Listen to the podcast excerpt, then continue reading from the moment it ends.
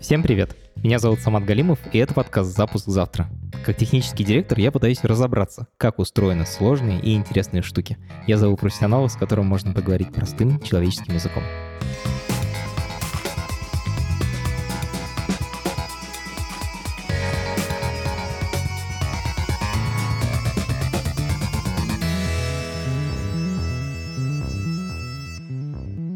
Сегодня наш эпизод про порно. Точнее, про вебкам. Это тоже часть адалт-индустрии. Индустрии развлечений для взрослых. Это очень сложная тема, потому что, во-первых, она очень сильно заряжена и эмоционально, и этически. Тема стыдная, насколько это все окей по отношению к людям, которые в этом участвуют, непонятно. Вот об этом всем мы сегодня говорить не будем. Мы поговорим о технологической стороне вопроса. Какие технологии нужны для того, чтобы работал вебкам-сайт? С какими трудностями сталкиваются разработчики вебкама? И вообще, каково это быть программистом в адалт-индустрии. Это подкаст студии «Либо-либо», и мы его сделали вместе с сервисом онлайн-образования Яндекс Практикум. У Практикума есть курсы по разработке, по анализу данных и по английскому языку. Если вы хотите освоить цифровую профессию, переходите на сайт Яндекс Практикум и учитесь. А еще Практикум — это тысячи студентов, которые сменили благодаря учебе свою профессию.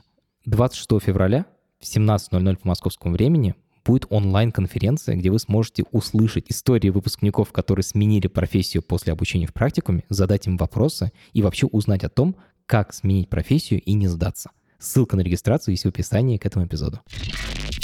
Привет, я безымянный разработчик из безымянной компании, и я делаю вебкам. Сегодняшний подкаст будет отличаться от обычных. Мы не будем называть твое имя и имя компании, в которой ты работаешь. Но я могу сказать, что эта компания входит в топ-5 вебкам-сайтов во всем мире и топ-5 тюб-сайтов во всем мире. Если вы не знали, что такое вебкам, так вот это вот когда люди берут, ставят себе камеру и на камеру что-то показывают. Но обычно что-то такое, что детям показывать не очень прилично. А тюб-сайты это? А тюб-сайты это, соответственно, ну, от YouTube пошло. Тюб-сайты это фактически сайты, которые транслируют видео. Но если, соответственно, речь идет про взрослые видео, про adult, то как бы вот тюб-сайты — это такие сайты, как Pornhub, Xvideos и так далее. То есть ты занимаешься, по сути, порно-сайтами. Ну да, да. Честно говоря, я искал гостя для эпизода про порно-сайты в течение двух лет. Это самая моя сложная запись. В смысле, найти гостя было сложнее всего. Ну, в принципе, так же, как найти видео, которое тебя заводит. Я слушай, мой опыт гораздо проще. Заходишь на порно-сайт, и там довольно быстро все находится. Можешь объяснить, почему все люди из порноиндустрии так боятся публичности? На самом деле, публичности я лично не боюсь. Я часто в некоторых кейсах могу сказать, а я как бы вообще в веб-каме работаю, чуваки. И это обычно воспринимается нормально. Но, во-первых, есть некоторая напряженность с этой индустрией, например, в России часто накрывают порно-студии и прочее. Считается немножко табуированной тема в, в современных реалиях. Как ты нашел эту работу? Вообще было очень интересно. Это было в Тепате после одной из конференций. Я разговаривал с человеком и э, рассказывал ему, что я вот сейчас там, думаю про релокацию, рассматриваю вот такие-такие регионы. И вот мне, говорит, там написали из вот такой вот компании, но это, я говорю, Форекс, а Форекс для меня это, как это сказать, morally debatable. И мне в ответ собеседник мой говорит, слушай, а у меня вот есть одна вакансия, я тебе HR направлю, короче, они порнухой занимаются. Я такой, о, это даже лучше, чем Форекс для меня, в принципе. Форекс — это торговля на валютных рынках, да ведь? Ну, по сути, да, но, естественно, сейчас все подобные компании не ограничиваются валютой, позволяют торговать и акциями, и облигациями, и чем только не, но с разной степенью честности конечному кастомеру. А порно для тебя — это менее морально сложная история? На самом деле, да. А на какую позицию ты устроился? Вообще просто senior фронтенд девелопер. То есть ты разрабатывал сайт именно? По сути, да. Тут из интересного, знаешь что? То, что, по сути, на данный момент веб — это пристанище Адалта и его спасительная лодка, короче, Ноев ковчег. Потому что, естественно, никакие платформы современные, которые работают по приложениям, в которых есть этап модерации. То есть раньше-то ты мог э, у себя на десктоп скачать с какого угодно сайта какую угодно программку и поставить. А вот теперь, чтобы если тебе поставить на твой Android-телефон, тебе там надо включать режим разработчика, разрешать установку приложений из неподписанных источников, все такое. А на iOS это вообще как бы толком и не делается, только если ты хорошо понимаешь, что ты делаешь, и производишь некоторые разные манипуляции. И то это вообще не просто. Установить на iPhone программу, которую не заапрувила компания Apple, практически невозможно. А Apple, кстати, запрещает порно, насколько я знаю, совсем. То есть в App Store ни одного порно-приложения. Да, естественно. Ну и на самом деле в Google Store точно так же. Ты не найдешь там порно-приложение. Просто в Google Store интересно. Google не запрещает запуск другого исполняемого кода. Поэтому там есть такие приложения, которые позволяют где-то там еще скачать, запустить внутри. То есть как бы получается так, что само приложение абсолютно безобидное, но оно позволяет запускать не безобидные вещи. Так вот, на iOS такое приложение не пропустят. Получается, что последнее пристанище порно — это, ну вообще адалта, это веб. Так в итоге и выходит. То есть особенно с учетом того, что доля десктопа все больше и больше сокращается, и все уходит на мобильные, там, планшеты и прочие платформы, то да, в вебе ты все еще можешь творить все, что хочешь. И это, получается, такие сайты в основном для мобильных телефонов. Я бы так не сказал. То есть, естественно, есть э, тенденция последние там лет 10, если не больше, что мобильная доля рынка все больше и больше увеличивается и уже там достигает больше 50%. Естественно, я думаю, понятно, что с Adult этот процент еще больше, с учетом специфики использования всех этих сервисов и сайтов. Но, тем не менее, десктопа там тоже много. Потому что если у тебя есть экран, то почему бы не посмотреть на нормальный экран?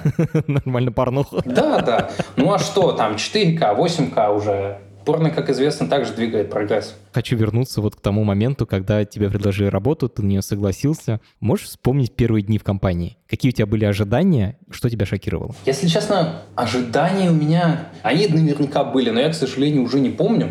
Из интересного, наверное, было то, какой мне вопрос часто задают. Типа, а вот вы, когда разрабатываете, у вас там типа чисто порно на экране играет или как? И ответ, он как бы да, но с оговорками. То есть ты можешь пойти и подсоединиться, скажем, на прод, особенно вот я, я фронтенд разработчик. Как бы мне порой удобно бывает как раз на подсоединиться, собственно, на источник данных с прода, и дальше у себя в фронтенде что-то там править, не боясь э, что-то сломать. То есть ты подключаешь ту версию сайта, которую ты сейчас разрабатываешь, ты подключаешь ее к живым данным, которые на основном сайте отображаются. Да. У меня вот только тот код, который исполняется в браузере, я у себя его локально каким-то образом правлю. Вот. И в этом случае, ну, понятно, у меня вот все то, что там на сайте есть, то у меня есть. Но также есть возможность у нас локально все это дело запустить. И в этом случае там будет немножко градус, короче, пониженный. То есть вместо совсем уж откровенного, например, там будут девушки в бикини. Специально, чтобы не отвлекать разработчиков? Я не знаю. Нет, на самом деле, мне кажется, если была задача не отвлекать, то можно было бы подставить, ну, вообще просто какие-то рандомные картинки. Вот. А тут, видимо, они у кого-то заказали пак, э, и теперь тестовые данные вот они такие.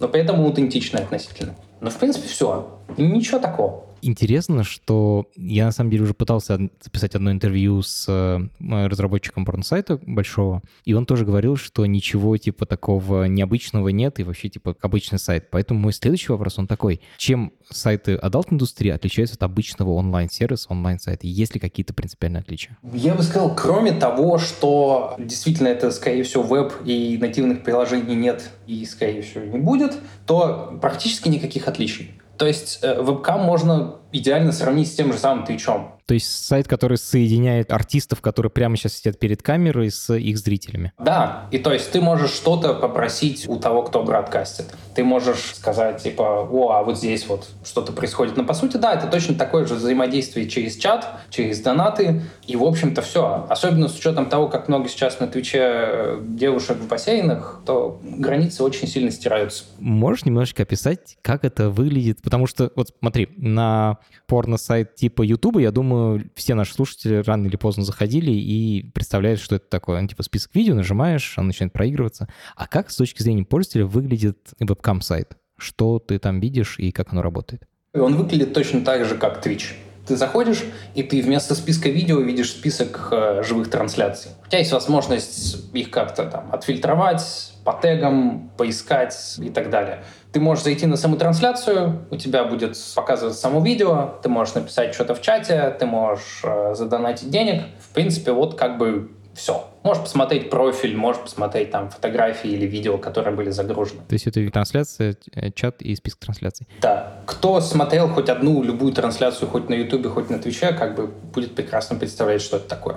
Я слышу, что бывают еще всякие приваты, и вот как эта штука работает. На Твиче, по-моему, такого нету. А, да, вот, вот это, кстати, клевое отличие, да. Действительно, такого я на обычных Твичах не видел, но, по сути, у тебя есть возможность делать более эксклюзивное общение. Я бы даже до приватов дошел в самом конце, но есть возможность, например, у тех, кто вещает, делать некоторое шоу, за которое ты должен заплатить денег. За вход. Да. Представьте себе, в Твиче вам нужно отправить некоторое количество битцев, чтобы вообще посмотреть трансляцию. Дальше есть следующие этапы можно выйти в приват для какого-то пользователя. То есть пользователь сможет взаимодействовать с моделью как уже типа более эксклюзивно. Но при этом, если модель выставила определенные настройки, другие пользователи могут подглядывать за этим всем. А, то есть общаешься ты один, а подсматривают еще и другие. Да. А дальше идет уже эксклюзивный приват, так называемый come to voice или come to come. То есть, когда либо ты можешь голосом с моделью пообщаться, а она, соответственно, голосом и камерой, либо прям ты свою камеру можешь включить, вот как мы сейчас с тобой разговариваем. Естественно, вот такие приваты никто подсматривать не может, потому что по понятным причинам со стороны пользователя, который этот приват заказал, можно какую-то информацию конфиденциальную или которую он не хочет раскрывать. За такими, естественно, подглядывать нельзя.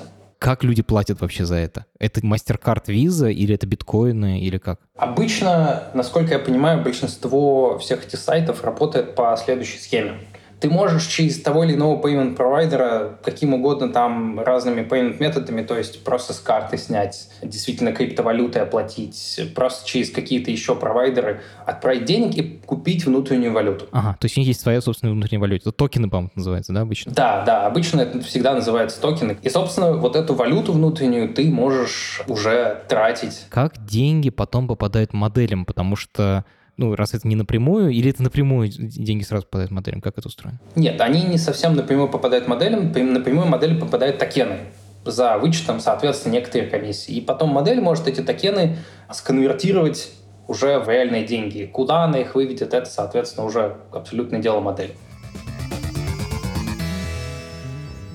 Каждый раз, когда заходит речь о UGC, User Generated Content, то есть что-то, что создают твои пользователи, то я сразу вспоминаю какой-то ад понять, что там, типа, что нет никакой жести, что нет нарушения авторских прав, что нет какой-то детской порнографии, всего такого. Как это устроено вот в вебкаме? Ну, на самом деле, с точки зрения трансляций, это очень интересная задача, потому что принципиально сейчас никто ее так и не решает. То есть, в принципе, как бы любые трансляции, на самом деле, у Фейсбука, у Ютуба и у прочих такие же абсолютно проблемы. То есть, человек может начать транслировать и начать транслировать какую-то совершенно непотребщину которая не то, что под правила этого сервиса не подпадает вообще. Не надо такое показывать людям. И тебе надо как-то понять, что тут что-то плохое. И обычно такие вещи делаются через detection, обычно через машинное обучение. То есть алгоритмы прям смотрят видеопоток, и если что-то вдруг не то, то поднимает красный флаг? Да, при этом, более того, можно не только на такое натравить, а еще, например, если что-нибудь то, то есть понять, например, по картинке, а что сейчас непосредственно происходит. И после этого ты можешь э, навесить на это какой-нибудь тег, и то есть сейчас вот на видео происходит вот это вот если ты прямо сейчас хочешь это посмотреть. Можешь привести это пример? Например, сейчас э, на видео происходит минет. И типа показать те трансляции, в которых прямо сейчас происходит? Да, вот, вот прямо сейчас, практически в лайве, да. А, это каталогизация контента получается? Да, но именно живого. Потому что каталогизация, ну, загруженного контента у нас нет, потому что у нас не YouTube сайт, у нас вебкам. Но модели сами могут поставлять теги, например. И у меня есть интерактивные игрушки, в которых ты можешь а, там, типа, заслать токены, и они будут выбирать. Офигеть, погоди, эти интерактивные игрушки, они интегрированы с сайтом, так что ты засылаешь прямо сайтовские токены, а игрушка на это реагирует? Да, да. Соответственно, модель настраивает, какие диапазоны, скажем, если ты отправил там от 50 до 100 токенов, то она будет выбирать на среднюю степень интенсивности 10 10 секунд.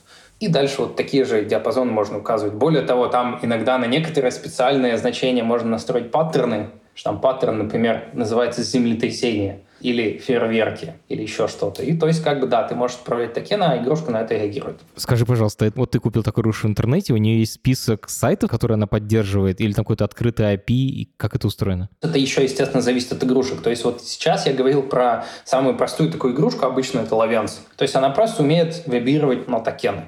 По-любому у него есть некоторый список сайтов, в которые она точно интегрируется. То есть как бы мы, как сайт, с ними заинтегрировались, и теперь мы можем доказывать им, что вот, типа, смотрите, Татьяна пришли, игрушка на это реагирует. Я не уверен, может ли любой вот просто взять и заинтегрироваться, или надо с ними как-то договариваться. Но вообще, на самом деле, кажется, что возможно любой. Офигеть, вот слушай, игрушки, которые бежит, когда посылают токены, короче, вот такая интеграция, это не то, с чем я сталкивался в своей обычной работе. У меня типа просто мобильное приложение, сайт и все. Да, есть еще круче. Есть игрушки, например, Киру, они, короче, двухсторонние.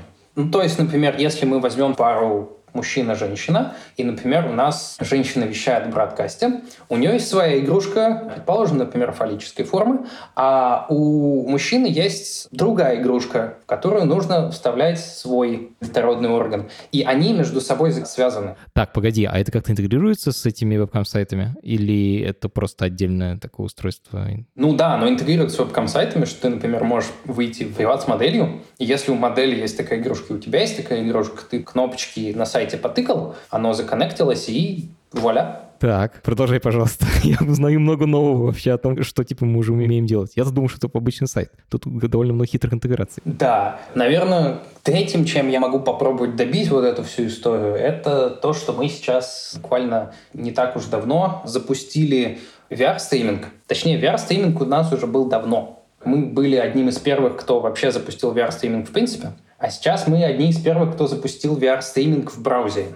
Дело в том, что до этого, чтобы в очках, э, там, скажем, в Oculus Rift или Oculus Quest или э, HTC Vive, тебе хотелось посмотреть вот эти стримы, тебе надо было ставить приложение отдельное, в этом приложении открывать специальный как бы сайт наш, и вот тогда он начинал работать в VR-режиме. Сейчас что можно сделать? Сейчас можно пойти на обычный сайт. В очках виртуальной реальности. Да, в очках. То есть в очках у тебя виртуальных есть браузер, ты, в принципе, можешь как бы им пользоваться. И ты идешь на наш обычный сайт, открываешь стандартный стрим, у тебя там появляется кнопочка Watch VR, то есть посмотреть VR. И прям у тебя из браузера начинается 3D-стрим перед тобой. По сути, там выводится картинка одна для левого глаза, другая для правого глаза. Таким образом, у тебя создается 3D-эффект. Офигеть. Я пробовал и смотреть VR, и VR-порно, это, конечно, совершенно другой опыт. Но я помню, сколько там нужно всяких хитростей сделать для того, чтобы хоть, хоть как-то видео посмотреть. А тут, получается, просто открываешь сайт. Да, да. Раньше как бы было прям очень сильно тяжело. Сейчас все это стало проще благодаря как создателю браузеров, так и тех э, людей, которые делают спецификацию, которая позволяет это все делать. Ну, в общем, да, все становится проще и проще. Я офигел про функциональность. Теперь мне интересно, про то, как этот сайт выглядит со стороны моделей, то есть тех, кто транслирует. Они тоже заходят на сайт или у них какое-то специальное приложение для этого есть? На самом деле приложение когда-то даже было. Действительно, в Store было приложение для бродкаста. Но поддерживать было его сложно. Естественно, надо было максимально притворяться, что мы безобидное бродкаст-приложение. В общем, от этого отказались еще несколько лет назад. И сейчас, по сути, то приложение, которое мы делаем, оно работает и для модели, и для пользователя, и для студии, и для администратора. То есть там как, как бы, ну, кроме админки, естественно, которая висит отдельно, там все в одном флаконе. Я провожу аналогию с Ютубом, и одна вещь, которую пытаются сделать все ютуберы, это продвигать себя на Ютубе, то есть получать новых зрителей, получать какую-то рекламу. Как это сделано на вебком-сайтах? Не могу сказать прям за всех, у нас есть, например, система внутреннего скоринга, которая зависит от того, сколько моделей отправили токенов, как часто трансляции, сколько было зрителей. И на основе этого она часто участвует в некоторых сортировках. Таким образом, если у модели хороший рейтинг, то она автоматически начинает подниматься.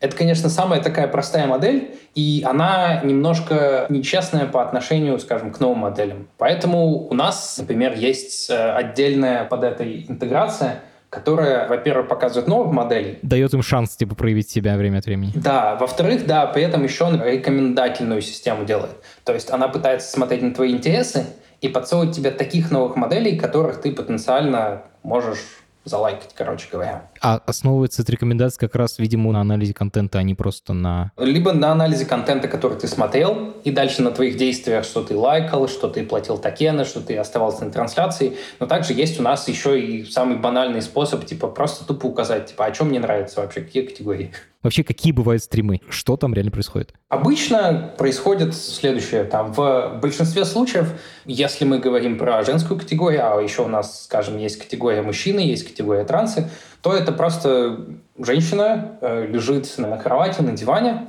перед ней стоит камера, и как бы женщина может что-то делать. Может показывать грудь или показывать половые органы свои, может игрушки какие-то, может использовать фалоимитаторы и так далее. В большинстве случаев это вот примерно так и выглядит.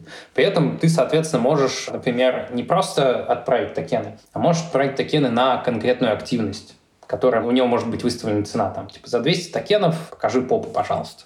И, соответственно, модель может на, на это дело отреагировать. Скажи про цену. Сколько стоит показать попу, например? На самом деле совершенно по-разному. То есть может стоить там типа от, от 20 токенов вплоть до там 300-400. А 20 токенов это сколько? Так, вот, вот тут интереснее, потому что, как бы понимаешь, что внутренняя валюта, и, например, ее можно в этом случае продавать за большие деньги. Ага, скидку за оптовую покупку можно делать. Да, да, да, типа того. Скажем, там э, 500 токенов стоит 50 евро. Это значит, 10 центов стоит один токен, и, значит, э, показать попу стоит примерно 2 евро. А что подороже? Очень интересно. Ну. Дороже? Э, ну, например, я просто хотел сказать, что часто бывает, например, дорогая цена за показать попу, потому что есть такие модели, которые э, практически полностью в одежде бродкастят. И то есть как бы в этом получается такой особенный фетиш. Ты как бы смотришь на одетую модель, но она тебе может немножко что-то показать. Поэтому рядом как бы будет стрим, где будет видно все и даже того, что ты видеть не хотел. То есть одна и та же услуга может у разных моделей совсем по-разному строить, потому что они занимаются разным. Да. И вот мне кажется, тут вот идея как раз в, в личном каком-то контакте. Скажи про разные виды моделей. Ты сказал, что бывают вот э, просто девушки. Как еще можно зарегистрироваться на сайте? На самом деле, как бы зарегистрироваться на сайте можно как модель, а потом добавлять туда персон. И как бы под одним модельным аккаунтом у тебя может быть несколько персон. И то есть сегодня ты бродкастишь один, завтра ты бродкастишь другом, а послезавтра вы вообще четвером собрались и устроили вакханалию. Вот. Естественно, каждая из этих персон должна загрузить свои документы, быть одобренной, том числе можно, я не знаю, как сейчас уже реализовано или пока еще в планах, то есть, опять же, детектить, что на стриме действительно те люди, которые там подписали, что левых людей там нет. А если они, например, там появились, то давайте им лицо замажем. Ты сказал, что регистрироваться можно не только девушкам. А вообще есть модели мужчины? Да, конечно, их меньше в среднем, чем женщин. Но есть отдельная категория мужчин, есть отдельная категория с трансами, поэтому э, это все и, и поддерживается, как бы, и, естественно, не возбраняется. Более того, вот э, нам сейчас VR вот как раз тоже пишут, что у вас только девушки, добавьте мужчин. Прикольно. Нормальный пользовательский такой фидбэк, типа, забыли, допрогайте. Да, ну мы, мы не забыли, мы просто пока еще не доделали. Но я думаю, что типа спрос на это есть, и меня лично это очень сильно радует. Расскажи про соотношение. Сколько моделей мужчин, сколько женщин обычно? Ну, мне кажется, там вот сейчас вот зайдем и увидим около там нескольких тысячей моделей Life. Мне кажется, из них там типа несколько сотен будут мужчины. Прикольно, процентов 10, может даже поменьше, побольше, но порядок такой. Окей. А зрители? Фантазия такая, что почти все зрители мужчины, это правда? Естественно, не почти все. Тенденция идет точно так же, как во многих других областях, вроде того, что то есть сейчас, например, в компьютерные игры начинают играть больше женщин. Точно так же и просмотр порнографии, просмотр вебкам-сайтов, то есть процент женщин, он в среднем растет. Что, опять же, тоже не может не радовать, потому что, ну, с моей точки зрения лично, быть в гармонии со своей сексуальностью — это хорошо и классно. Тут я с тобой полностью согласен. Где большинство пользователей? Это Америка, Европа или Азия? Платящие пользователи в основном из США. Но при этом, если смотреть по общую разбивку пользователей, то из Азии, там из Индии э, очень много пользователей. Э, мы с тобой обсудили токены и то, что сайт берет комиссию, когда ты что-то донатишь моделям. Есть ли какие-то другие модели заработка? Вот эти все азиатские пользователи, которых очень много, они же жрут ресурсы вычислительные. Как вы их отбиваете? Просто есть очень много мотиваций такие найти так или иначе купить. А просто смотреть стримы, это на самом деле уже не так интересно, как минимум, потому что тогда можно просто видео посмотреть. Вот как раз на видеосайтах обычно много рекламы. Да. Есть ли она на стриминг-сайтах? У нас рекламы нет вообще. Это вот типа политика. Мы не зарабатываем на пользователях, которые не платят. Никак. Интересно. Расскажи про стриминг, про техническую часть, потому что я делал много сервисных сайтов, медийных сайтов, тут мне более-менее понятно. Но стриминг — это вообще другая история, потому что тебе нужно все делать в реал-тайме. Ты не можешь там типа заранее записать и потом раздавать большому количеству людей. Тебе нужно прямо вот в моменте типа взял видео с одной камеры и там за буквально за миллисекунды должны докинуть до остальных людей. Как этот процесс устроен? Вы сами это программируете или есть какие-то готовые решения? Да, ты очень правильно сказал, что типа on demand видео, когда тебе просто надо показать, что уже было записано, это местами сильно проще, чем livestreaming, Хотя, конечно, livestreaming накладывает определенные ограничения на то же самое, типа разрешение и количество FPS. Потому что, что вы хотели, 46 тонн. Короче, качество видео само может быть пониже, и людям это окей, потому что они понимают, что это, блин, живая трансляция. Да, но, естественно, лучше всего нужно максимальное возможное разрешение, нужно максимальное возможное количество FPS, если того камера позволяет.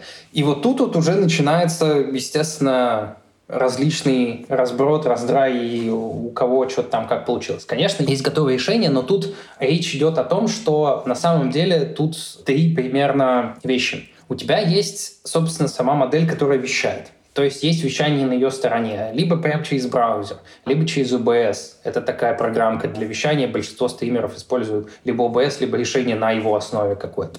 И вот она начинает тебе отдавать этот видеопоток куда-то. Этот видеопоток идет к тебе, а тебе надо с ним потом что-то полезное сделать. Скорее всего, вообще его пережать другим кодеком, чтобы потом отправить пользователю. А еще, возможно, переезжать его в разные разрешения, чтобы под разные устройства... На компьютере большое, на телефоне поменьше и так далее. Да, или если мы понимаем, что у пользователя канал не очень хороший, давайте типа ему поменьше разрешений делать. Потому что слишком сильно уменьшать FPS тоже плохо. Потому что когда у тебя картинка обновляется раз в 5 секунд, как бы это уже не так интересно. Это уже не видео. Да. Про переезжать кодеком нужно пояснить, что видео можно типа сжать разными форматами сжатия. Ты как человек типа не знаешь, что под капотом происходит, происходит, но вообще метод сжатия видео там десятки разных. Да, и а у них как бы разные трейдофы. То есть какой-то из них больше будет потреблять ЦПУ там или ГПУ, зато будет лучше жать. И его можно использовать на компьютере, потому что у тебя на компьютере обычно батарейки большие. Да, или, например, его можно использовать на серверах, которые это все пережимают. А, соответственно, обычно от бродкастера, от того, кто вещает, идет поток наименее пожатый, зато типа в том в первозданном и чистом виде, который он вообще может предоставить. Я тут задумался о том, что этот поток от создатель же он тоже может, типа, быть с плохим интернетом, и что в этой ситуации происходит, я вообще, типа, плохо себе представляю. Ну, то есть, как бы, да, могут теряться кадры, помимо того, что могут теряться еще и пакеты, а вещает обычно же по UDP и прочее. UDP — это такой протокол, который позволяет не подтверждать, что ты пакет действительно получил. А так как тебе нужно постоянно слать, слать, слать, слать, слать, это лучше и быстрее работает. Пакет — это кусочек информации. Типа, когда в тексте кусочек текста пропал, то это вообще алярм, и так делать нельзя. А зато в видео можно там часть информации потерять, и нужны такие форматы сжатия, которые окей с тем, что части информации нет, поэтому небольшой, не знаю, там блюр на видео появился, но в целом все продолжает показываться. Ну да, естественно, тут сразу вступает, э, скорее всего, кстати, я не знаю, возможно, вступает туда восстановление информации, то есть, возможно, фреймы видео, то есть это несколько пакетов, а, то есть некоторый кадр, видео, кадр чего-то, вот он может, возможно, досылаться таким образом, что даже если не все пришло, можно все равно как-то что-то восстановить. Опять же, все зависит от кодеков. Они разные, они могут что-то делать. И то есть вот у нас появляется вот то, где юзер. Потом у нас появляется то, где мы вот это вот все перегоняем. Это обычно называется транскодинг видео. То есть как раз от слова кодек, ну и, собственно, транс, трансляция. Не то, что э, мужчины, женщины и трансы, да, а другие. Погоди, это сервера, на которых пережимается это видео, которое вы получили от модели. Да, Туда обычно ставятся, короче, самые жесткие видеокарты. Ага, самые мощные. Да, и обычно там используются, например, говорит, ну, короче, вот под эту задачу нам нужно три титана. Титан там стоит, ну, типа, столько-то, вот 10 тысяч там долларов, предположим.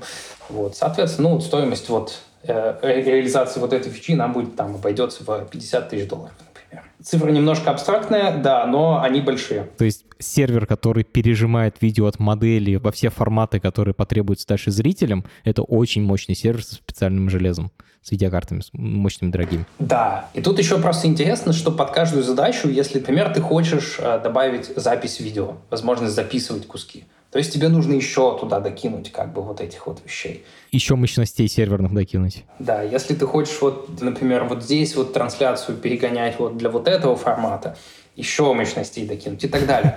Потому что у нас еще начинается же потом, наконец-то, самая конечная часть, наш непосредственно пользователь, то есть мы сами, которые зашли и смотрим это в браузере. И там, опять же, тоже начинается несколько различных способов э, работы с этим. Традиционно самый распространенный способ работы с потоковым видео это был HLS. Это формат передачи видео. Угу. Да, это, короче, протокол называется HTTP Live Streaming. Ну, то есть, как бы проще, в принципе, и не придумаешь. Вот по HTTP мы умеем стримить какой-то контент, видео, аудио. В принципе, что еще больше стримить. С ним интересная следующая история, что HLS, по-моему, нативно поддерживает только с то ли Safari, то ли Firefox. Короче, например, Chrome его нативно не поддерживает. Поэтому надо городить э, на стороне JavaScript отдельную библиотеку, которая это будет все перегонять уже в тот формат, в тот кодек, который браузер поймет. Но если оно нативно поддерживается, то замечательно. Но тут еще дело в том, что перегонка в этот формат, как равно как и вообще транспорт этого всего формата, ну, то есть как оно по сети вот это вот все летит, оно занимает время. И, например, задержка на HLS, она может быть 20 секунд. То есть ты видишь свои модели на 20 секунд позже, чем все происходит. Это, конечно, не смертельно, но не так уж и приятно, потому что тебе придется эти 20 секунд подождать, прежде чем модель отреагирует. Да-да-да-да, я ей что-то написала, а она отреагировала только через 20 секунд. Большая задержка. И то, это минимум 20 секунд, как бы, вряд ли она мгновенно отреагирует. Логичнее, что же надо подумать. Да, и получается таким образом, что а как быстрее? Хорошо. Что у нас в вебе есть для самого быстрого обмена информацией. Правильно, у нас есть WebRTC. WebRTC — это протокол, который позволяет соединить два компьютера между собой напрямую без участия сервера. Да, peer-to-peer, как бы. Вот peer ты и peer непосредственно тот узел, который, ну, скорее всего, транскодер, типа, вот, или что-то еще, вещательный, короче, сервер наш. Вот в этом случае можно стримить уже с гораздо меньшей задержкой. Например, там можно стримить с задержкой где-то 2, 3, 5 секунд. А сейчас обычные, вот когда я, если я сейчас зайду на вебкам-сайт и начну смотреть, какая там задержка от камеры модели до моего экрана? Мне кажется, типа от нескольких секунд до бесконечности. Потому что, естественно, могут быть и задержки там на твоей стороне, но я бы сказал, что оно может быть там типа от нескольких секунд до нескольких десятков секунд. Больше, мне кажется, будет вряд ли. Естественно, есть э, в других лайвстримингах другие кейсы, Например, часто трансляции всяких киберспортивных событий, публичные трансляции задерживают намеренно, причем на существенное время, чтобы не могли подсмотреть как бы и подсказать другой команде, что происходит. Мы это именно, именно это обсуждали как раз недавно с киберспортивным комментатором, он про это рассказывал, да. Прикольно, да. А здесь, соответственно, такого кейса нет, лучше быстрее. Получается, это очень похоже на то, как работает Twitch и YouTube трансляции, там все те же самые вещи. Отличие, наверное, есть только с FaceTime ом или там, когда в WhatsApp вот созваниваешься по видео или в Телеграме. Там немножко другая технология. Это связано с тем, что там ровно два человека разговаривают между собой, а не нужно это показывать сразу там десяткам людей. Да, ну то есть вот я как раз то, что рассказывал про Cam to Voice и uh, Cam to Cam, то есть в этом случае действительно используется то же самое, как и там в Google Meet и прочее. В этом случае обычно используется WebRTC Connection непосредственно до того, с кем ты разговариваешь. Раз мы уже заговорили о стриминге, то у меня следующий вопрос — это нагрузки, потому что новостной сайт сделать, который там выдержит миллионы пользователей, мне понятно как, и это довольно просто и дешево в 2022 году. А вот со стримингом, мне кажется, там нагрузка растет прямо линейно, типа плюс один человек — это серьезная нагрузка. О каких числах мы с тобой говорим? Сколько обычно смотрят одновременно людей? Но я могу сказать, что наш РПС — это типа там сотни запросов в секунду.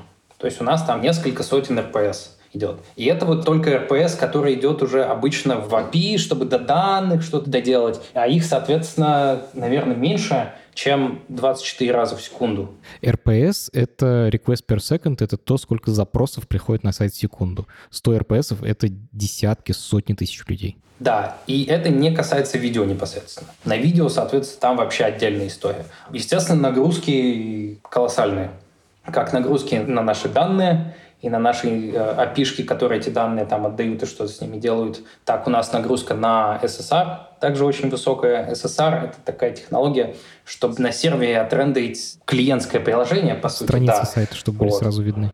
Блин, ну я могу сказать, что вот один из сервисов, с которым я работал, у него в момент пандемии, когда вот все люди пошли что-то покупать через интернет, у него было 300 РПС, и мы в этот момент, ну, типа, такие, офигеть вообще, что такое, такое бывает.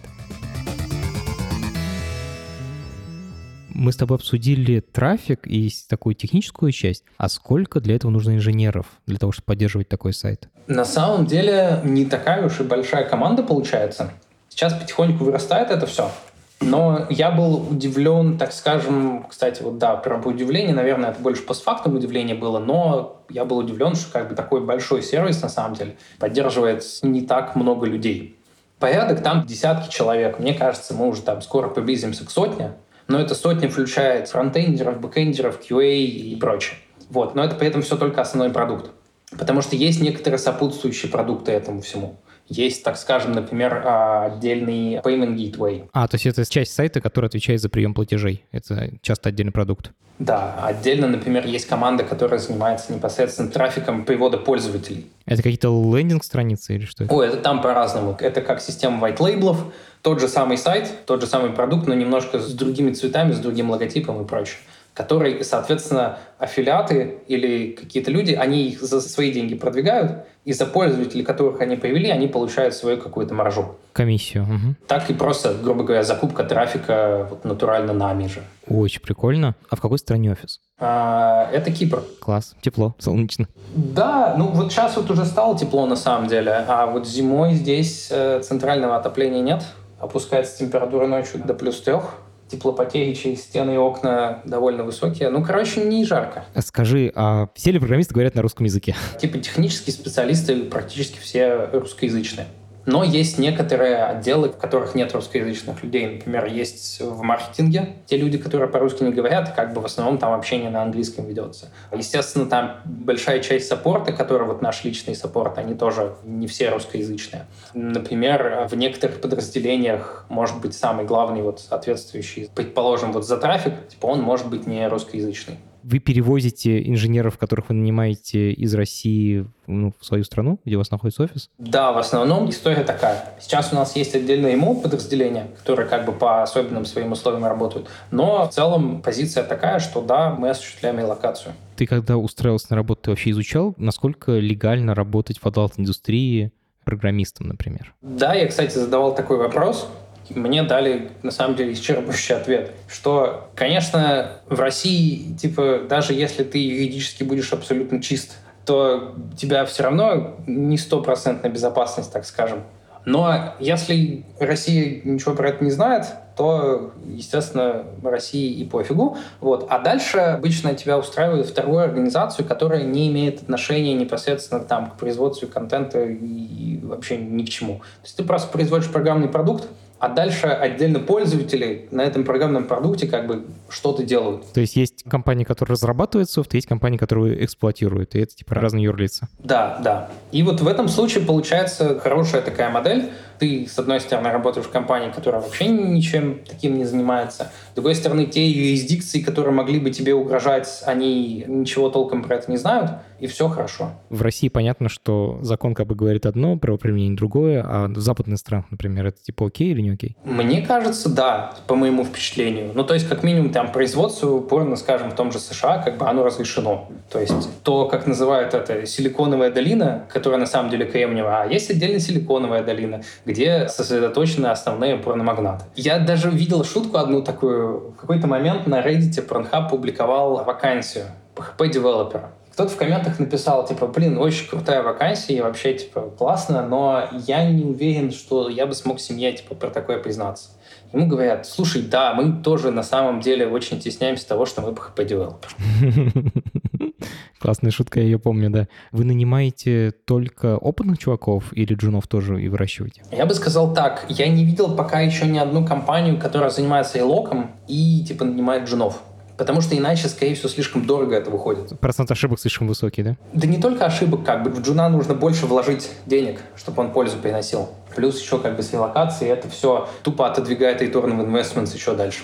Естественно, можно было бы, наверное, воспользоваться внутренним hiring ом, так как здесь есть определенная индустрия, но сам остров не очень большой, поэтому, видимо, как-то без... И язык, скорее всего, сломает все. Может быть, да. Но тут из интересного то, что на Кипре на самом деле ты можешь спокойно жить с английским языком, тебе не надо знать греческий. Ну, хотя бы так. Если я программист, хочу поработать в adult -индустрии, как мне найти работу? Наверное, зависит от компании. То есть, по-любому, вот, например, если ты хочешь устроиться в Pornhub, ты заходишь на Pornhub, и у них там есть, скорее всего, раздел Careers, и все. Вот, пожалуйста, подавайся.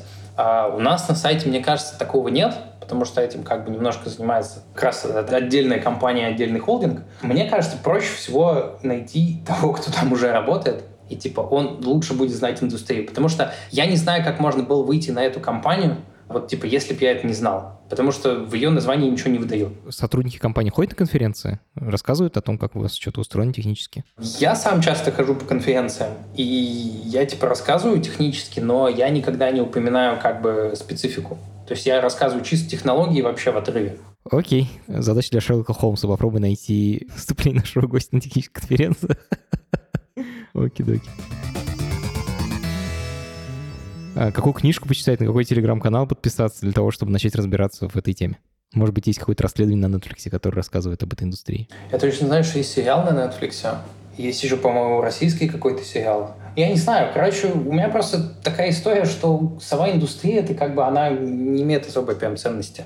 Точно такое же, короче, как и любое другое. Мне подсказывают, что есть Happy End, сериал российский классный. Про стриминг, может быть, расскажешь? Назови лучшую модель стриминговую. Пусть будет Лаяна Квин. Супер. Ссылку на ее профиль мы оставим в описании к этому эпизоду. Спасибо большое, что пришел и рассказал. Я вообще многих вещей, оказывается... Короче, я в ахуе. Наконец-то появился человек, который рассказал, как устроен adult. И норм. Я, я уже думаю, вы там все какие-то особенные. Все, на самом деле, максимально обычные. Вот, ну, я вот говорю, вообще никаких отличий. А у вас есть Slack какой-нибудь, чат общий? В нем есть какая-то специфика, типа лучшая модель сегодняшнего дня или еще что-нибудь такое? Знаешь, изредка там кто-нибудь подкидывает какой-нибудь что-нибудь, какую-нибудь жесть на стриме или что-нибудь смешное. Ну, там случается раз в, в несколько месяцев. Типа, реально очень мало индустрии вот непосредственно. Просто пишешь код, короче, и он работает. Ну, если повезет. Это подкаст студии «Либо-либо». И мы его сделали вместе с сервисом онлайн-образования Яндекс Практикум. Над подкастом работали редактор Юлия Яковлева, продюсер Павел Боровков, младший продюсер Анастасия Медведева, звукорежиссер Нина Мамотина. За джингл спасибо Алексею Зеленскому.